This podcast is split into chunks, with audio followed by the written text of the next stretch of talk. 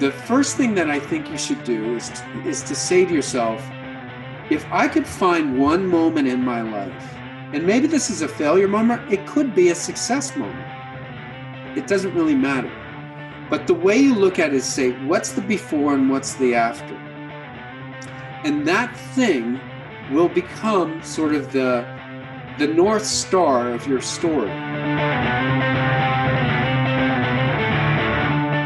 Welcome to another episode of Success Through Failure. This is your host, Jim Harshaw Jr., and today I bring you Shawn Coyne. You feel out of balance in your life, like your family and your work are your priorities, but you don't have enough time in the day, so you're shortchanging them both? Not to mention wanting to work out more or, or do more of the things that you love. Are you easily distracted and you want to be able to stay more focused so you can lock in on the most important things that you know you should be doing? You want to be more consistent so you can achieve those goals that always seem just out of reach. Or maybe you feel like you just lack the motivation that it takes to get there. Or maybe you're just not clear on what the right first step actually is. Like every time you're about to take action, you doubt whether or not it's the right action or the right goal. I know the feeling. I've got a wife and four kids. I've a job, a rental property, this podcast, not to mention the inevitable challenges that just come up with life, like, you know, illness and struggling family members or car trouble. I've got a lot going on. But when I was a division one All-American athlete, I was completely locked in. I was focused. I was balanced and I knew exactly what I wanted and the steps that I had to take to get it. But when I got into the real world, things got a lot more complex. There's just a lot more time demands. Like everything seems to be a priority. How are you supposed to figure out what's the right next step for you? Well, I've developed a system that helps you do just that. Find the balance, the clarity, the focus that you're looking for so you can take your life to the next level. So you can start seeing the dreams that are in your mind as realistic goals and have a plan to achieve them. I've opened a few spots on my calendar for free 30 minute strategy calls so you can take that first step toward the life that you've always dreamed about. Just one simple step, one small commitment that will give you huge results, a simple phone call that will leave you with a plan. If you want this life, if you want to truly have a breakthrough, claim one of the few spots open on my calendar and I'll share with you the formula that has had people who I work with saying things like one of my recent coaching clients, Frank, who said, my only regret is that I didn't do this 20 years ago. Or like Isaac, who said, I love this version of myself the best and I'll do anything to keep it going. I've got dozens more quotes like that. If you want to feel the same way, go to jimharshawjr.com slash apply. That's jimharshawjr.com slash apply. Shawn is an editor, publisher, literary agent, and writer. He's the co founder of Black Irish Books, along with Steven Pressfield. And if you're wondering where you've heard that name before, Steven Pressfield is the author of books like The Legend of Bagger Vance, Gates of Fire, Warrior Ethos, and my favorite, The War of Art. Anyway, Shawn and Steven Pressfield are the co founders of Black Irish Books, but Shawn is the author himself of multiple books, uh, one being The Story Grid, which is a blueprint for how to write a compelling story. Shawn is also the co author of the book Cognitive Dominance, a neurosurgeon's quest to outthink fear, which is, uh, I interviewed Mark McLaughlin, who is the, the main author of that book, uh, in episode 223. Uh, Mark is one of my clients, uh, written an amazing book alongside Shawn Coyne. So I had Shawn on the podcast to really talk about telling a story. Why do we want to tell a story? Why do we need to tell a story? Shawn really truly believes that everybody needs to tell their story and everybody has a story to tell. And you're sitting there thinking, not me, you know, maybe maybe other people do, but not little old me. But I want you to listen to this episode and really see yourself in a story. And Shawn breaks down the hero's journey, which is something that that writers and movie filmmakers have to think about when they're creating a story. I want you to see yourself, especially when Shawn gets to this point in the conversation in the episode you're about to listen to right now. See yourself in a movie. See yourself as the hero in this hero's journey and really think about the challenges, think about the failures, think about the adversity that you've dealt with and you're dealing with right now. And, you know, including all of the ups, all of the downs. see yourself in that story. It's really going to change your mindset about your journey and where you're at and what's possible in your life. And he talks about writing as a way to examine your life, just the value of writing your story in and of itself about you know the, the value in terms of mindfulness and awareness and if you're in, interested in in maximizing your personal performance we talk about that. As a matter of fact, I share, uh, I get a lump in my throat at one point in the, in the conversation here as we talk about a, uh, a powerful experience that I had in self examination about a year ago. But whether your audience is uh, your kids or your friends, or you want to tell a good story to your colleagues, sell yourself to your boss, whatever it is, you need to learn how to tell a good story. And one thing that I really wanted to get to in the episode, but we just go so deep into some of these things that we didn't get a chance to talk about is something called the Lunch Pail Manifesto. I'm going to have that, or I do have that waiting for you in the action plan. So make sure to go to jimharshawjr.com slash action to check out the Lunch Pail Manifesto. And there, there are 10 things in the Lunch Pail Manifesto. I'm just going to read you the first two just to whet your appetite a little bit. Number one, we must find the work that brings our lives meaning. Number two, we must strive to make our work purposeful, truthful, and authentic, a pure offering to our muse and fellow human beings. So I hope that whets your appetite for this episode and for getting the action plan again, jimharshawjr.com slash action. If you want to explore any of this with me personally and you want to schedule a free clarity call, you can do that. I offer 30 minute segments on my calendar. They're limited, but if you go to jimharshawjr.com slash apply, you can find a time on my calendar for you and I to have a free individual coaching call. I look forward to talking to you there. Without further ado, here's my interview with Shawn Coyne.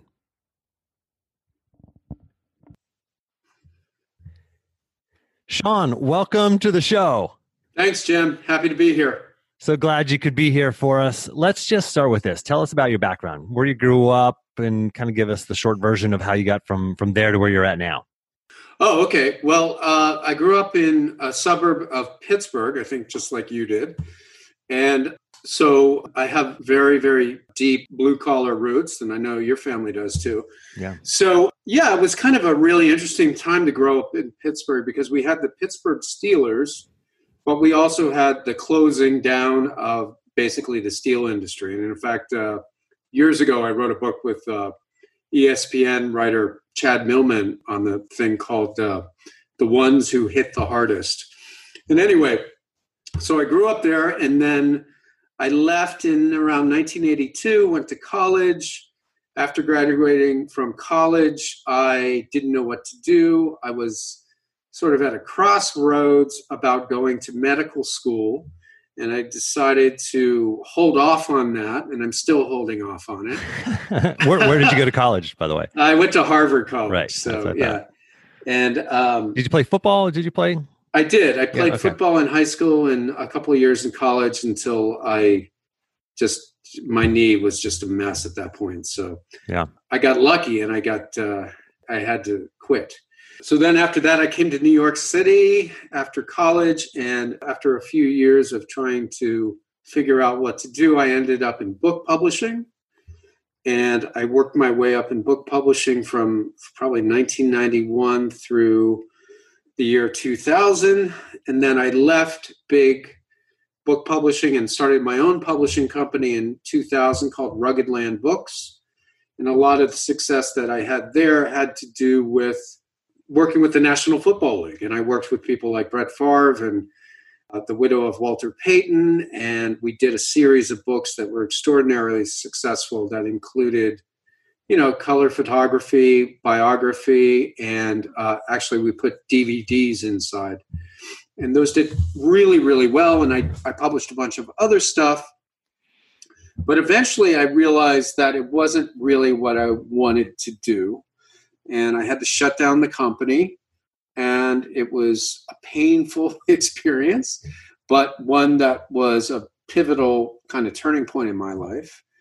And then I worked for a talent agency for a while to make ends meet called the Endeavor Agency, which is now William Morris Endeavor. Um, and then shortly after that, I started my own agency and then began doing publishing with my client and good friend Steven Pressfield. And, you know, we, I originally published a book called The War of Art back in 2000 with Rugged Land. And when the paperback rights came up again, I still controlled those rights. And Steve and I decided to publish it ourselves instead of selling it back to the major publishers.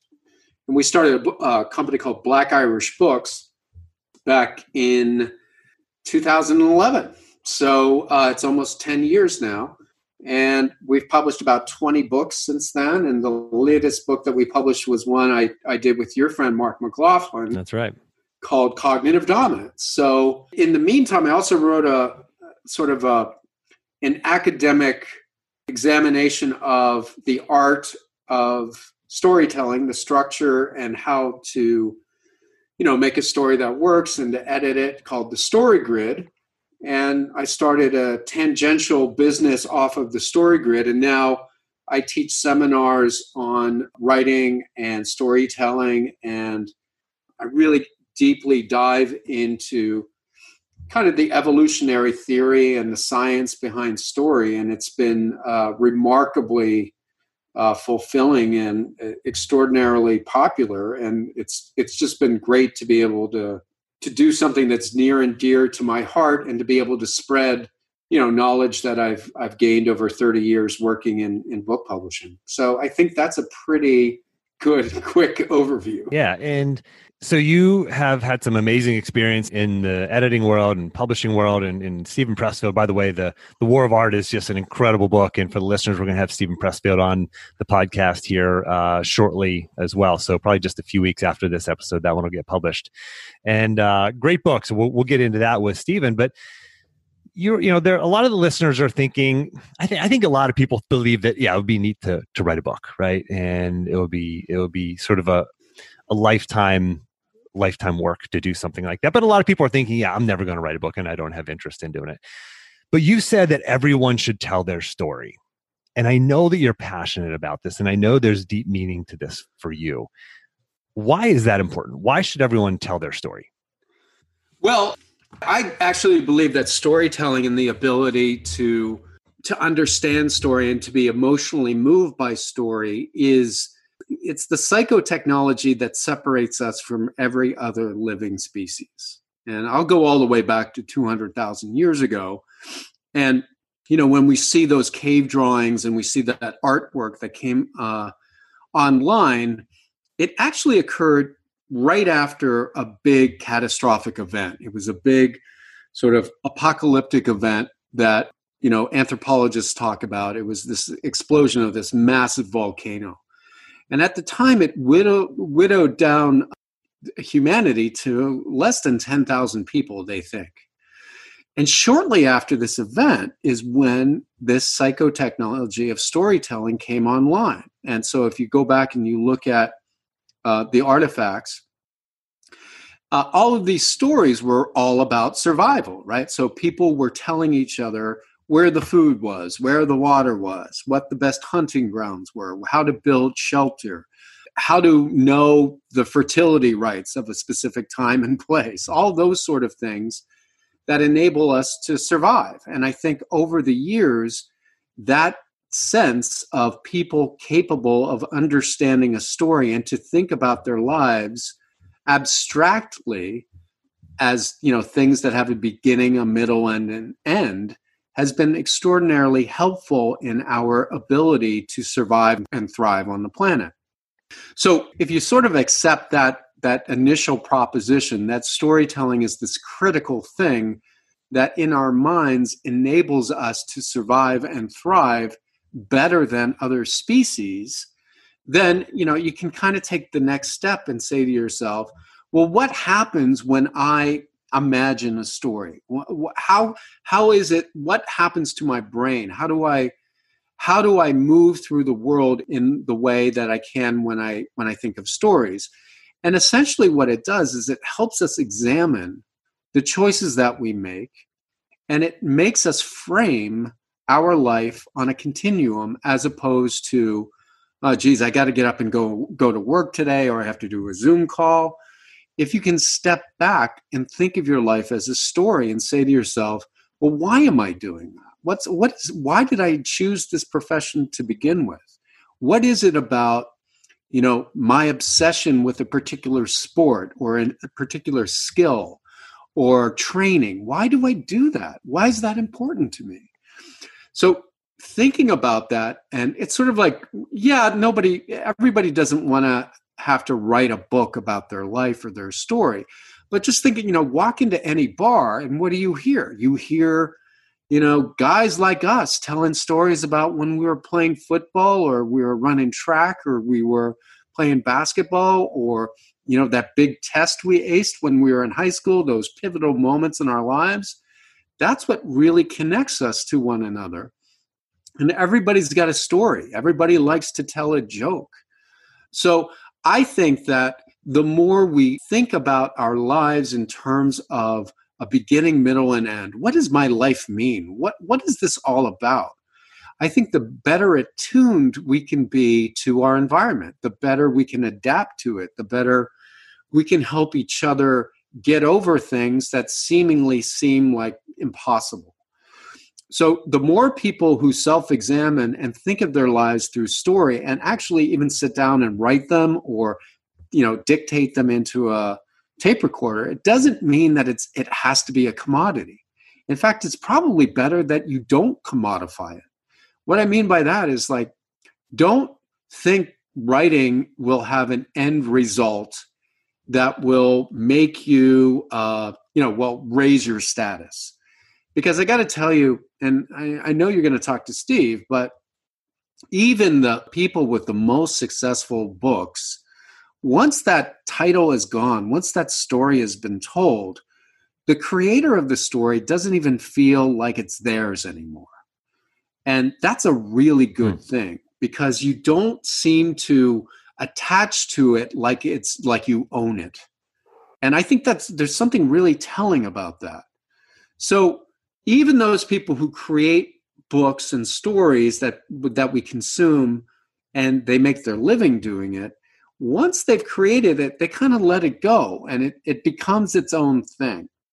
So if you're going to write your own story it doesn't have to be a commodity. The process the very process of thinking about well i wonder what should happen next in my story that process actually enables us to open up our minds to possibilities.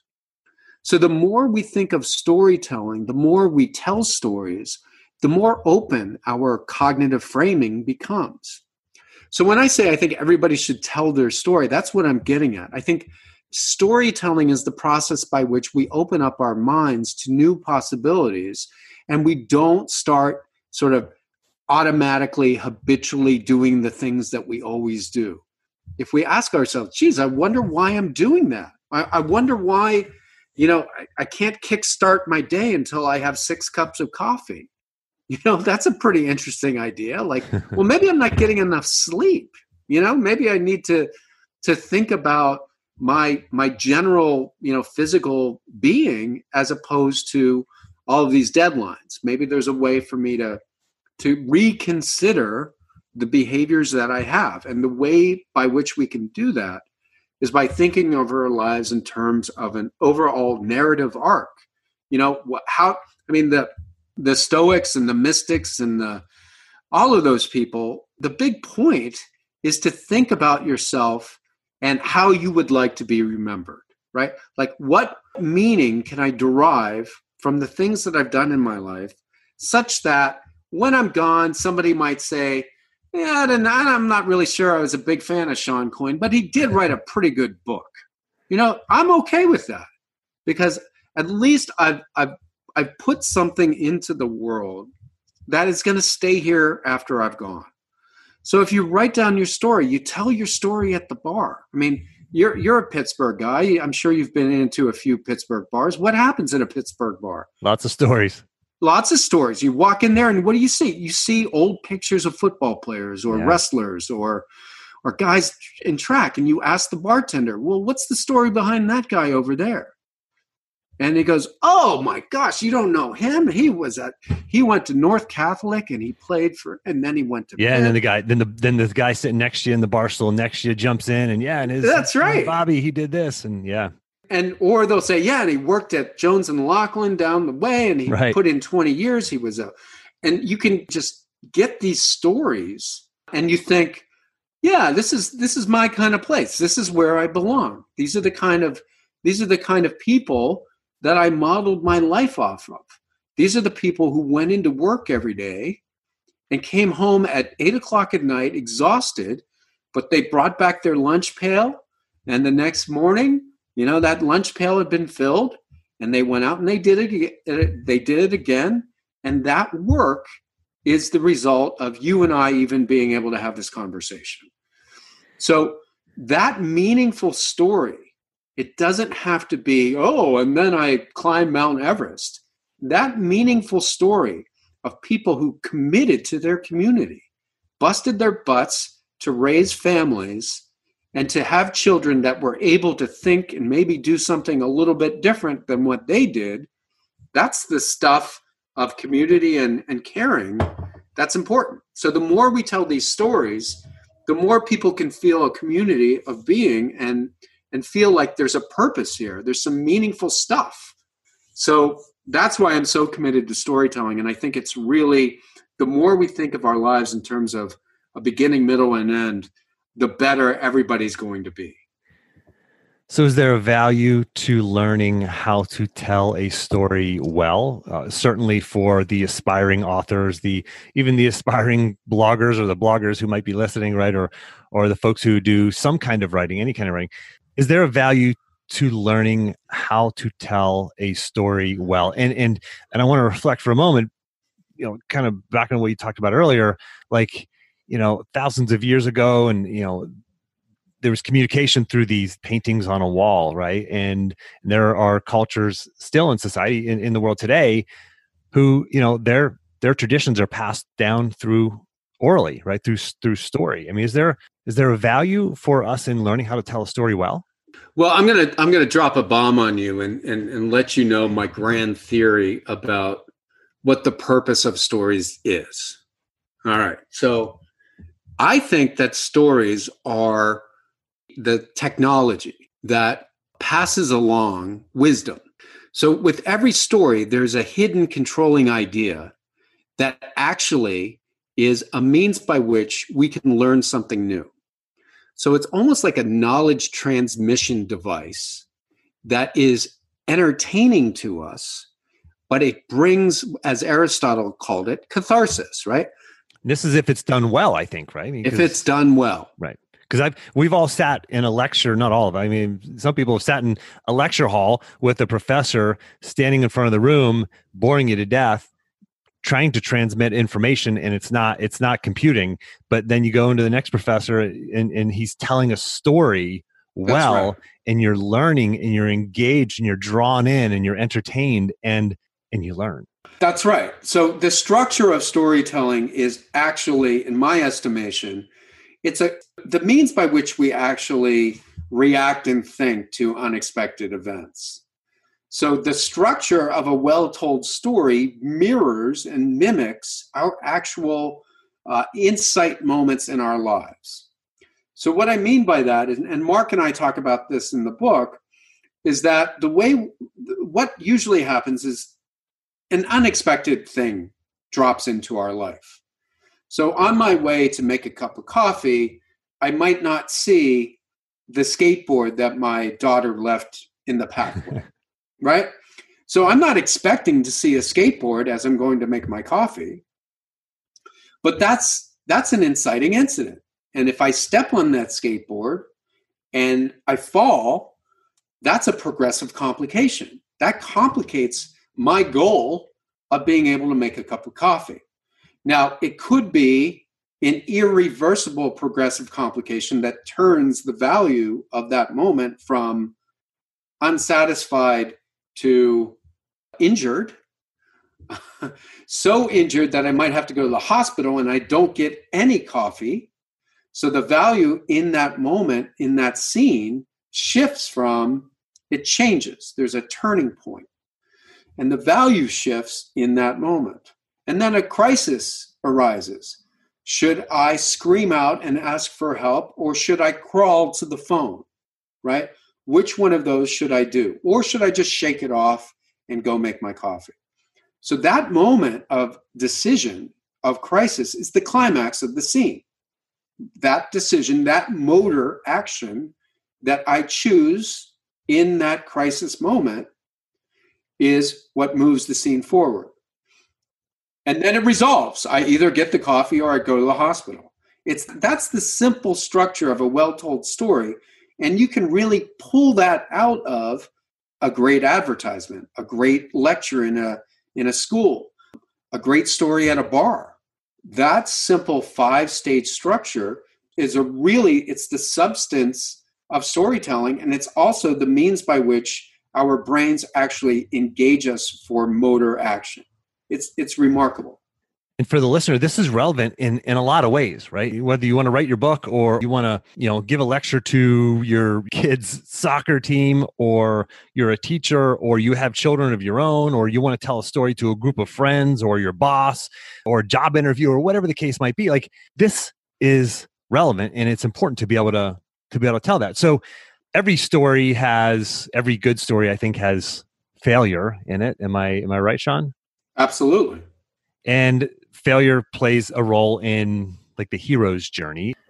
Is it useful to see our lives at times as part of a hero's journey? And, and, and I don't know if that's uh, that's a, funny thing to think about, but whenever we, you know, whenever we fail, whenever we face obstacles and adversity, you know the hero's journey and maybe you can break that down a little bit for the listener what the hero's journey is but, but how that might be relevant for us to not only see our lives but also whenever it comes time to tell a story to you know again you know in a classroom or to our kids or to our boss or a group of friends etc tell us about the hero's journey and tell us about the role of failure in that journey.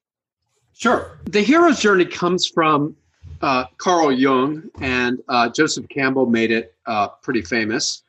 He wrote a book called The Hero with the Thousand Faces, which you know really expounds upon and uh, you know proceduralizes a lot of Jungian ideas. And what Jung discovered is that he started to look at all of these these stories from multiple kinds of cultures, and then he sort of pulled together the patterns that he thought were repeated in all the stories from Mesopotamia to Gilgamesh to you know the Greeks to Shakespeare all of these stories at their heart have sort of this trajectory of the protagonist or the protagonists who have to face those things that I was talking about unexpected events. So something unexpected happens to a protagonist and what happens is that the protagonist has a particular worldview, right? So we all have our own worldview.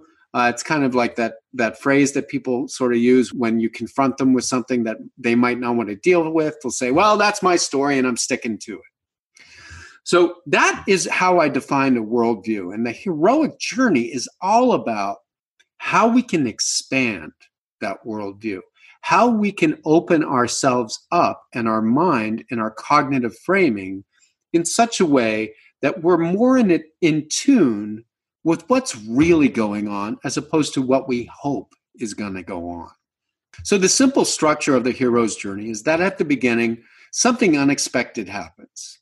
And the hero, it, he doesn't or she doesn't even notice it until that unexpected event gets larger and. It's like a, like a radioactive force and the more the protagonist doesn't deal with it, the larger and larger it gets. It gets progressively larger and larger and larger until it reaches a moment when the protagonist has to come to a crisis decision. So that sort of moment there is the call to adventure. And in this moment, the character has to decide well, should I leave this physical world that I'm at right now, and it can be a metaphysical world too. But can I leave my familiar surroundings and go on a mission so that I can help other people or myself? So that's the heroic journey. And usually, what happens in these stories is that the protagonist really avoids having to do this mission until such time as their cowardice starts to affect other people. So a hero at the first stages is okay being kind of a wimp. And they're like, you know what? I'm a wimp. I like being a wimp. I like the way my worldview is. I'm not hurting anybody. It doesn't matter. I'm not going to do anything. And then what happens is their inaction creates, you know, agency deprivation for other people, meaning other people get hurt. So the hero at this point recognizes that their inaction is hurting other people. So it hits this moral, ethical wall. And the, the hero has to say, oh, geez, I guess I'm going to have to do something about this, or these other people are going to get hurt. So they go on the adventure. That's called the beginning hook of the heroic journey. Then they go into an extraordinary world, a place they've never been before and they have to use all of their skills to be able to navigate this world but they don't know kind of what's going on. It's sort of like when you're you leave your hometown and you go to you go to college. So i'm sure that first day of college everybody who ever experienced it was like oh my gosh i don't have any friends here. What am i going to do? Who am i going to eat? What what what am i going to do? But they know they have to keep pressing on. And so they have to adapt to this new environment so the rest of the hero's journey is about that hero figuring out how to attain their specific goal. So, for example, let's say I wanted to go to medical school when I went to Harvard. So I went there freshman year, and you know what? I did okay. I didn't do great, but it was really difficult slog. And so I had to reach a point, and this is usually about the midpoint of a story, where I bombed. I didn't it didn't work out for me. And this happened to me in organic chemistry. So I was sitting there. I got out of, I got out of biology major before Orgo. so I had to take the Orgo test, right? And I got like 10 out of 100. I got 10 points out of 100, which is like worse than the worst. And so I hit a moment of crisis. I, it's like all these things that I had been telling my story to myself my entire life was you're going to be a doctor. And now you're failing. What, what's what's the deal?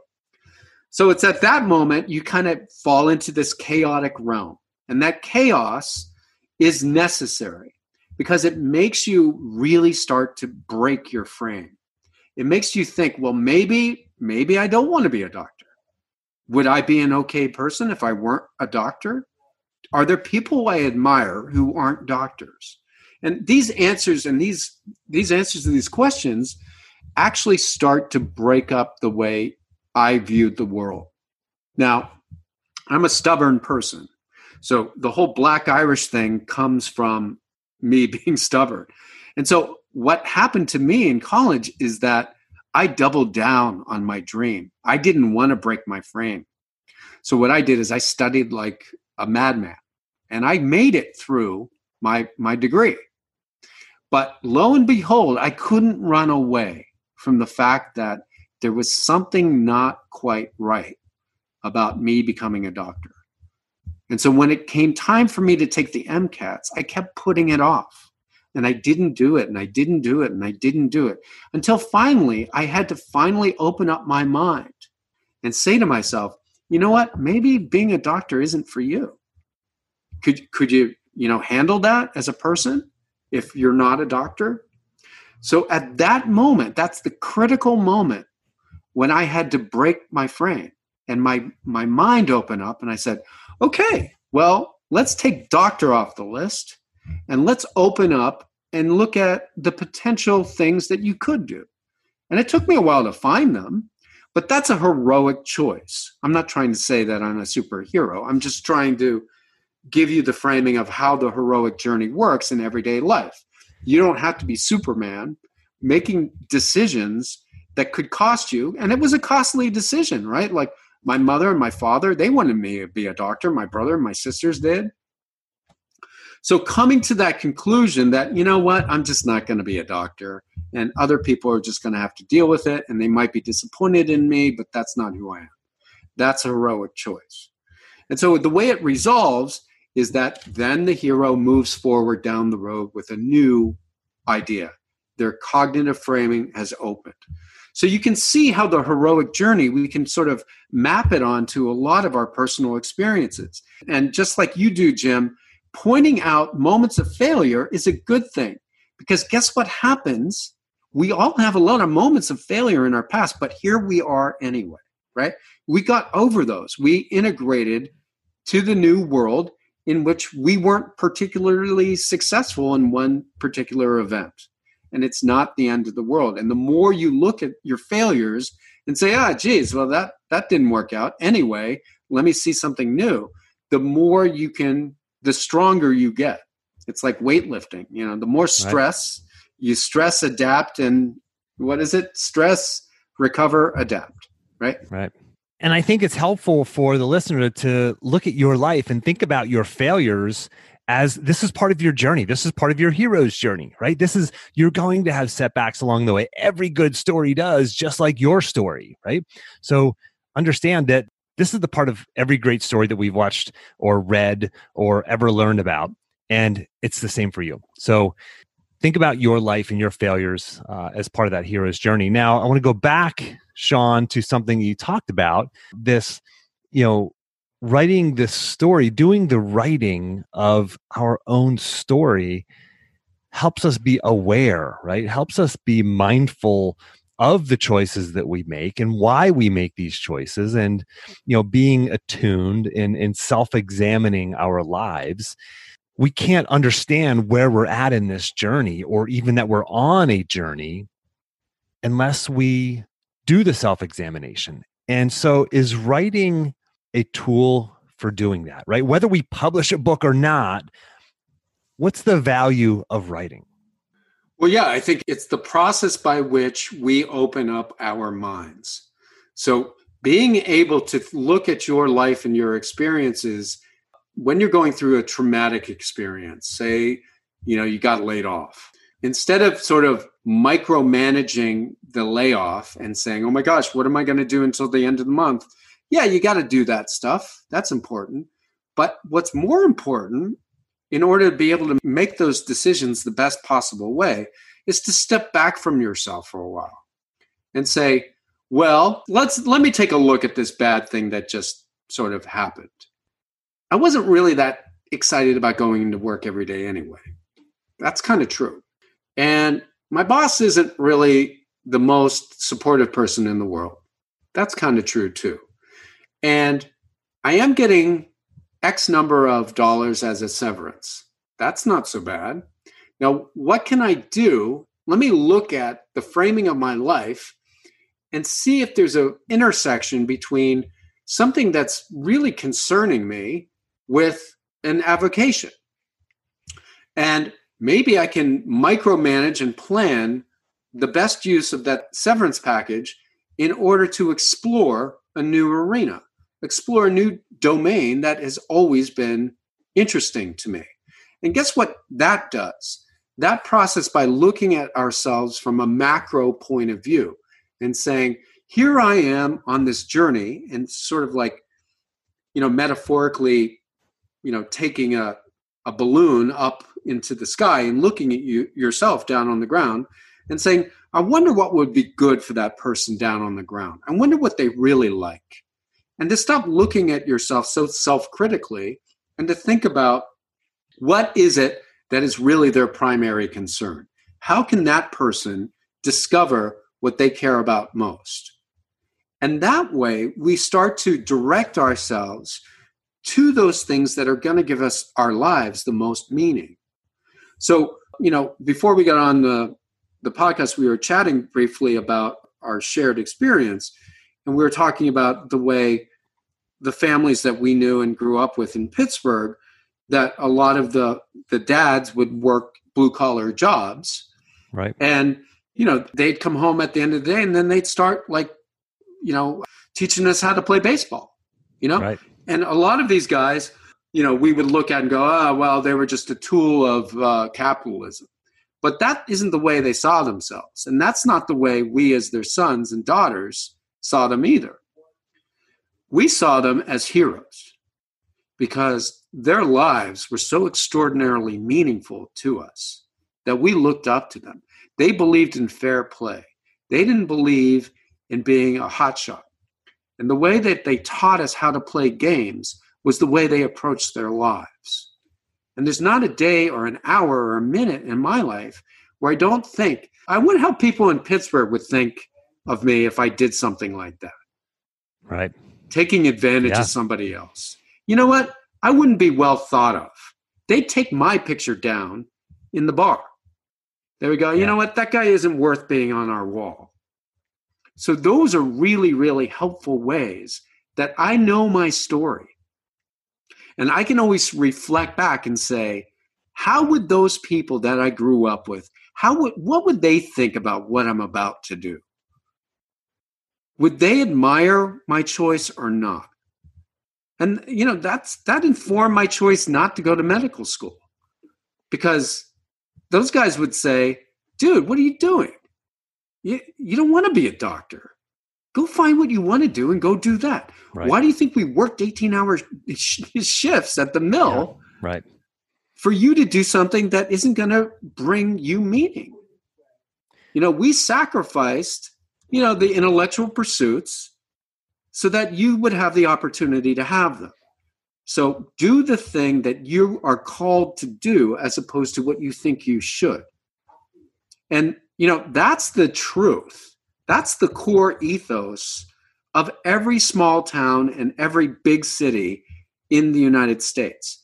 That's the thing that we need to return to when we hit these crossroads moments in our lives.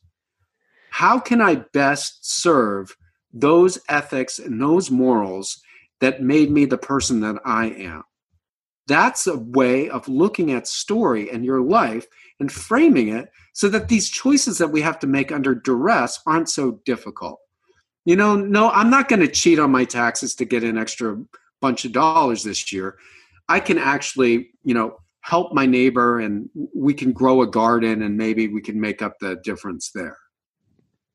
That's a great way of looking at choices that we make instead of like, oh, I was forced to do something terrible because of things that I couldn't control.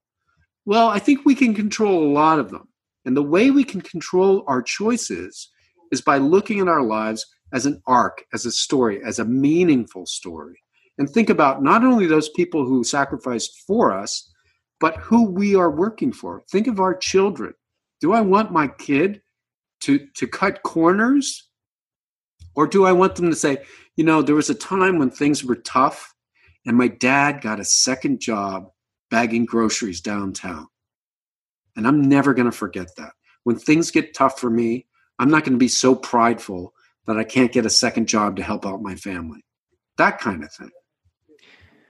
Yeah, I get a little bit of a lump in my throat, honestly, when you were talking there, Shawn, because yeah, I think I think about my dad, you know, and the 38 years that he put into the sheet metal workers union and, and your father working for the steel union in Pittsburgh and the tough work that they did, but they saw meaning in it, right? And they they didn't see themselves as just necessarily a cog. They were they came home and they taught it. They they played baseball with us in the yard. They they they came home and and uh, and they were fathers. And I mean, what amazing role models that we had. Um, and you know, my history of my family is just it's very blue collar. I mean, it's very blue collar, and I I value tremendously any tool for self examination, and writing is one of those. Another one of those is I, I worked with a hypnotherapist for uh, several sessions last year.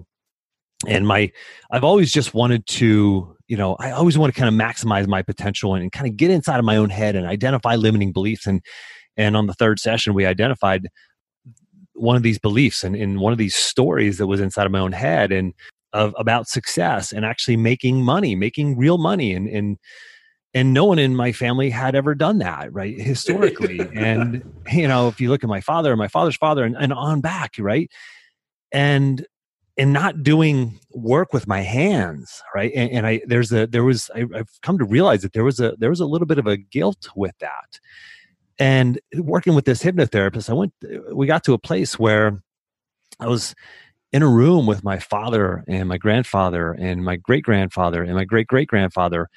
And all of them were telling me, like, Jim, go. It's okay. This is why we did it.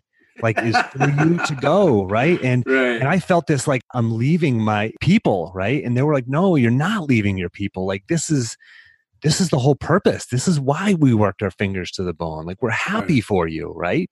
And it's even just talking about it right now i get a little bit choked up but this is like this is the value of story. This is the value of self-examination.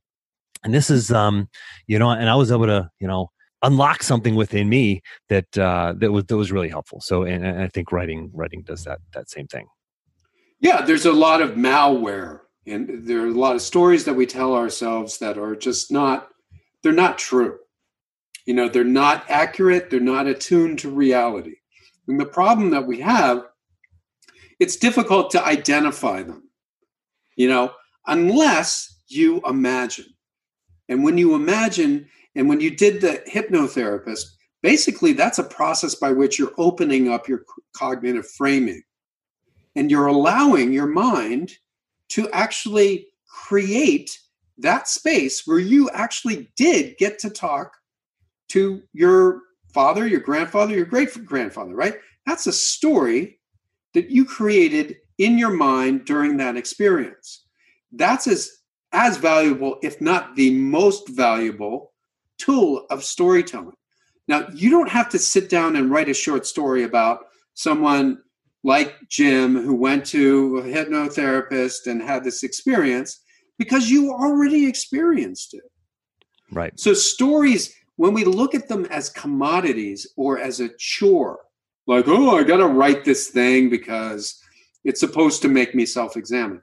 No, that's not the point. The point is storytelling is just about opening up your mind and considering, I wonder what it would be like to be in a room with the spirits of my my ancestors. I wonder what they would say. right And guess what happens? They actually talk to you. That's not BS. They said they were they came to you through some metaphysical space and they said, "Jim, get off of it, man. What do you think we work so hard for? Get over yourself. Do the, you know, do what you need, man. That's why we sacrificed. We're not Yeah. ashamed of the hard work that we did. Don't be ashamed of the hard work you're doing. There's nothing wrong right go ahead go to it so that's that's what storytelling is it's not oh my gosh i got to get an agent i got to get a publisher i've got to prove to people that i've written a book that's not the point what we say at StoryGrid, it's the process it's always the process and not the results and the and pro you've talked about the process being what makes you become a Yes. quote unquote professional right That's right. That's right. And Steve, I, Steve's going to tell you the same thing. The hard part about writing is getting your ass in the chair. So the process actually going through the, the stages necessary to concentrate, write some things down, or even to speak them into a dictaphone or whatever it is, that is the really valuable part. Now, there are plenty of things that I've written that nobody found valuable at all. And I didn't make any quote unquote money off of it. But all of those things contributed to my being able to tell better and better stories. So if I hadn't gone through that process, I wouldn't be able to help people tell their own stories. So whether or not there's a super, you know, best-selling book about blah blah blah is not the point. It's the effort necessary. It's the blue collar effort of showing up every day, doing your work, not complaining, feeding yourself when you get hungry, drinking the water so that you don't get dehydrated, getting in your car and stopping at the sporting goods store to get a couple of baseballs so that when you get home, you can teach your daughter and your son how to throw and play catch. That's meaning. It's not about, oh, well, my dad was just a blue collar worker and never went to college. yeah Who had a hardworking dad or mom. you nailed it They never say, oh, well, my mom never went to college. No, my mom had food on the table every day. She worked a job as a nurse in, at nighttime, you know, and on and on and on. We don't talk about that. It doesn't matter whether they went to college or not. Their lives were ourselves because with our big fancy degrees and our big blah blah blah you know deep down we know you know eh, i don't know if i really live up to that standard. But shoot for that standard because it's a damn good one. Shawn you talked about you've written books that didn't go on to do maybe as you'd hoped right? Those were i don't know if you see those as failures or not. Certainly as you just said those were uh, those were the reason why you've been able to to be successful. Can you tell us about a time when you failed? A time when you failed and felt that hopelessness and that self-doubt that comes from failure and how you worked through that and the value of it well sure. I mean uh, when i was an ambitious guy like everybody else and when i got into uh, major book publishing i i worked my tail to the bone. I came in on weekends and my goal was to become sort of a major publisher of one of the big publishing houses like doubleday or random house or little brown or any one of those dell.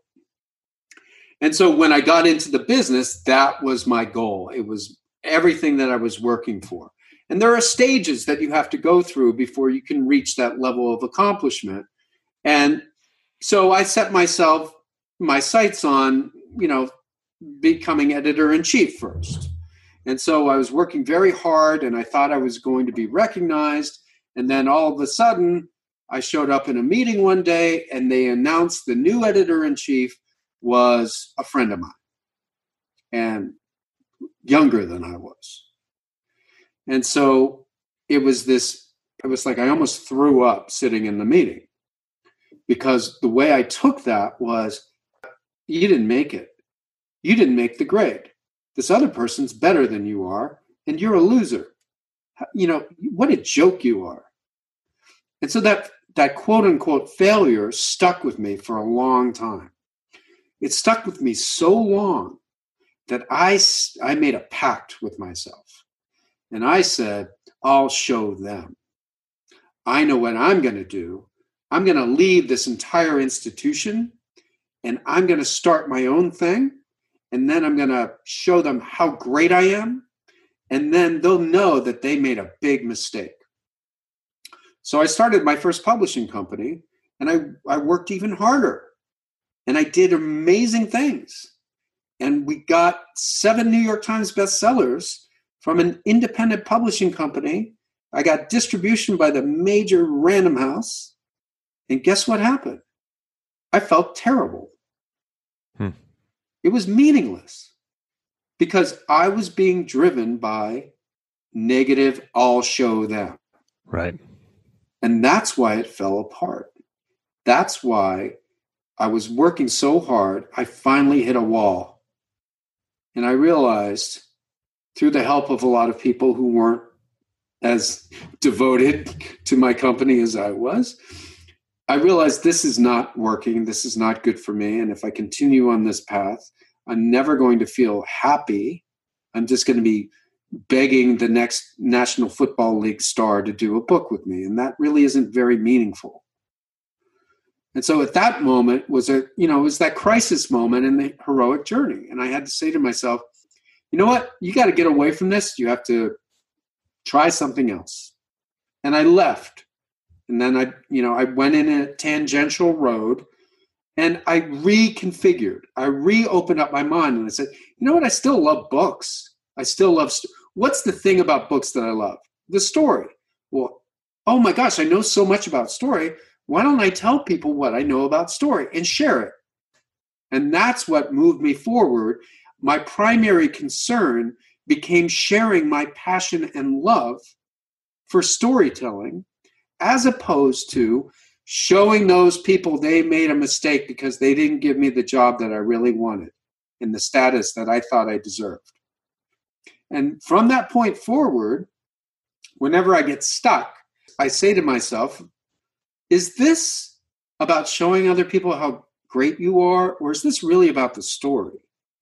And so having that prism and that lens to view the things in my life through that story lens has been extraordinarily helpful to me. And not, you know, I don't think it's a coincidence that once I made that shift, those the financial stuff started to kind of work itself out. I mean, things sort of clicked in ways that people w- were attracted They were attracted to storytelling. They weren't attracted to some guy showing an industry how wrong they were, right? It's kind of like a repulsive force as opposed to, hey, I know some stuff about storytelling. I've worked on it for 30 years. If you're struggling and you need some help, hey, stop on by. There's a lot of free stuff. You don't have to pay me anything. I share a lot of it for free. If you want more attention, then I'm I'm open for hire, right? And guess what? That works. Now it doesn't make me a big cheese in New York. No, I had to give up that dream because that's that's a nightmare more than it is a dream. Because when you're the big cheese, you know, people a lot of people want to topple you, and you're fighting for your life when you should be worrying about storytelling. And for the listener, this is we've talked about focus on the process, not the outcome, right? This is exactly what Shawn's talking about. Focus on the process, not the outcome, right? The outcome takes care of itself. And in the process should be based upon what you value, right? Yes. Not not becoming editor in chief, but but helping people put good work out into the, the best their best work out into the world. And and once you once you know, sounds like once you did that, you know, that's when you really found meaning in your work and, and you were happier and more successful financially and otherwise. Exactly. Shawn, for the listener who's saying, I'm in, I get it, I want to start writing, I want to, I want to write my book. This is uh, asking for a friend because I have that book in me. And, and, and so what can, what action item can the listener take? Let's say in the next 24 to 48 hours to start moving towards writing that book telling that story what what can they do? What can they start what can they do in the next 24 48 hours? Well i'm going to give very specific example and i'm going to use our, our mutual friend mark mclaughlin. Now mark is a, a really really high end super duper neurosurgeon. He's a brain surgeon. So when we started to work together uh, we were working on this book and I, I never felt like we were nailing it. I never felt like there was soul and all that stuff that we want in a great story. And it dawned on me that I didn't have, Mark never told me the thing that haunts him. He never told me the thing that he just carries around with him in his mind that really sort of torments him. And it's the thing that you talk about, like that failure moment, right? Right. So, so eventually I said to Mark, you know, we got to bring this story. You need to tell me a story that you don't tell everybody. Something that kind of you look at it as before the experience and after the experience. So there's a before and after quality to it. And I need to know what that is, or we're not going to find the thread to create the change necessary in your book. We need you to start at one side and end up at a completely different one at the end. So I need a central story. So it took Mark a while, but he finally said to me, "Well, I'm hesitant to tell you about this because it's really it's really painful." And he told me the story of this young boy that he operated on when he was a very young brain surgeon. And it didn't turn out the way he wanted it. And he always blamed himself for it. And he always felt that he failed this person. And so I said, You know what, Mark? That's got to be in the book. And he said, Yeah, I understand. I understand it has to be in the book. I'm willing to open up my psychic pain and put it forward. Now, here's here's the really good story. Now, Mark had been framing that story in his mind as a as a deep failure and it it really did upend him and his personal life for quite some time. So much so that he stopped doing pediatric neurosurgery because he just couldn't stand, he couldn't take it. He couldn't see another child in the operating room. So he wisely, wisely, he said, you know what? I'm going to step away from that. That's not going to be good for me. So anyway, we talked about it. He told me the story. And I said, Mark, I don't mean to be offensive to you, and I don't want you to get the wrong idea, but I think anyone you tell that story would say to you that you didn't do anything wrong. And he's like, Yeah, yeah, yeah, that's not true. So, in the process of working through the book, he finally began to see that he had been lying to himself, that he'd been operating under malware. And the process of writing the story, he was able to resolve that, that very deep, painful thing within him through the process. So, like when we did finally publish Cognitive Dominance, he and I are already so happy with it that the commercial success of the book isn't really that important to us. Now, of course, we want everyone to buy it and blah blah blah. But what it what it was really exciting for me was to be able to be with Mark and see how his world changed and the way he saw himself change. So let's get back to this piece of advice that you asked me to give the listener. The first thing that I think you should do is to, is to say to yourself, if I could find one moment in my life, and maybe this is a failure moment, it could be a success moment. It doesn't really matter.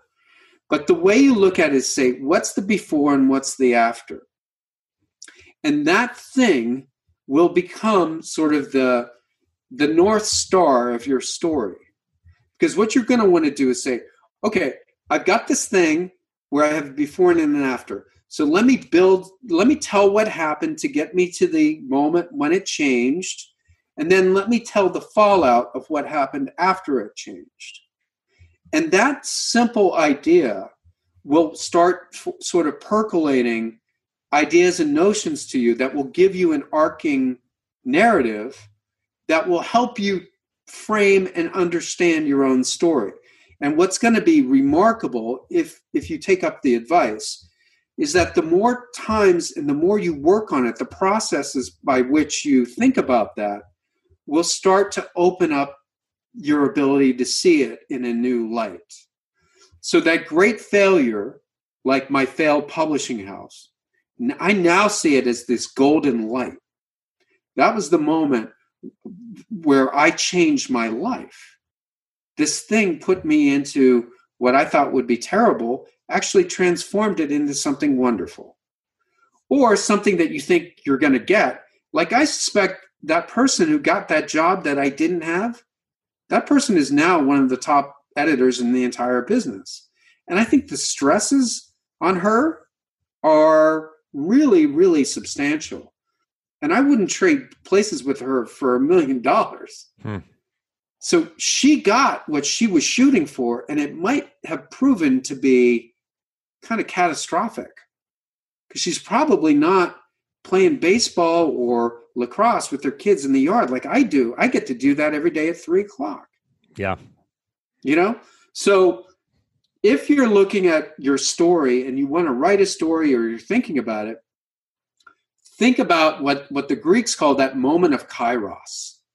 The moment of kairos is the turning point, uh, an event, and you might think like, oh, I don't want to go there because it makes me feel bad. That's a really big bell that says, yeah, you should go there. Or yeah, that's when all everything changed for the better. Maybe not so. So you can see what I mean. Like that's the place where books are made and stories are told is these moments that change us and open up our cognitive framing or narrow it you know like the woman who did get the job her framing is a little bit more narrow now than mine because i've had to open up myself to possibilities that she's never really had to she's always been an insider in a very you know, a lot of people love that institution. So, anyway, that's my advice. Shawn, I think you've opened up all of our minds in new and unique ways that haven't been done before on this podcast. So, thank you. Oh, my pleasure, Jim. Where can the listener find you, follow you, buy the book Story Grid? By the way, for the listener, I will say that uh, Shawn has a five video series on YouTube about Story Grid, about how to write your story, and it's just fantastic and it breaks everything down. So I will link to that in the action plan in addition to everything that Shawn's about to tell us now in terms of where to where to find him, follow him, etc. So go ahead, Shawn. Oh yeah, I mean it's pretty simple. It's www.storygrid.com and you know, we've got it's not just me, it's we've got a community of about about 100 certified StoryGrid editors who contribute incredible content every week for free. There's no big commitment. You can literally there's over millions of words that uh, we share for free about our passion of storytelling. So yeah, I would just go there, check it out, you know, read around, sample, and then the video series is great. And then I also this the book, the Story Grid, is available in all those places that you would think, Amazon, etc. Also, BlackIrishBooks.com. That's the publishing company that I worked with, that I put together with Steven Pressfield and that's where you can find cognitive dominance. You can also find cognitive dominance on Amazon. But those two sites, blackirishbooks.com and storygrid.com, you'll learn more about me than you care to, I think. Excellent. Shawn, fantastic conversation. Thanks for making time to come on the show. Oh, my pleasure, Jim. And go Steelers. Yeah, that's right. And for the listeners, until next time, take the time to get clear on your goals and embrace failure as a stepping stone on your path to success.